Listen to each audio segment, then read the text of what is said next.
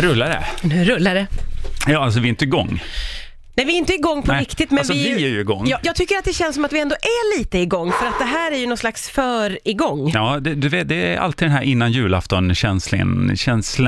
Känsligen. Och när man börjar säga ord som känsligen, Ja. då vet man att det är nära premiär. Det är som ett, en kramp över nacken alltså, och det kommer lätta den 2 oktober, för det är då podden Förutfattade meningar med Martina Thun Ja, och Jörgen Lötgård. har premiär. Ja, och det, vi är ganska uppspelta. Jag undrar, ska man vara så pass generös Mm. att man bjuder på ett litet utdrag Ah. ur en f- faktisk podd? För Ja, det för här, är ju bara ett så här, snack. ja, ja, så här kommer så här rörigt och fibbligt. Nej, nej, så nej. kommer det inte vara sen. nej, nej. Ja, visst, vi gör så.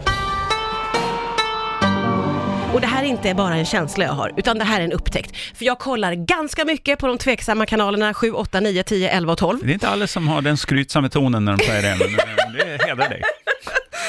På de kanalerna går det väldigt många program eh, som behandlar just den engelska landsbygden. Och då har jag till min förskräckelse, skulle jag nog vilja säga, upptäckt att när man öppnar dörren och går in på insidan av de vackra stenhusen från En 1700-talet, ganska gisten dörr där, va? den knarrar lite. Den knarrar och det vill man ju i och för sig och man kliver in med en förväntan av att här väntar himmelriket. Men nej, där inne väntar ett helvete från 1984.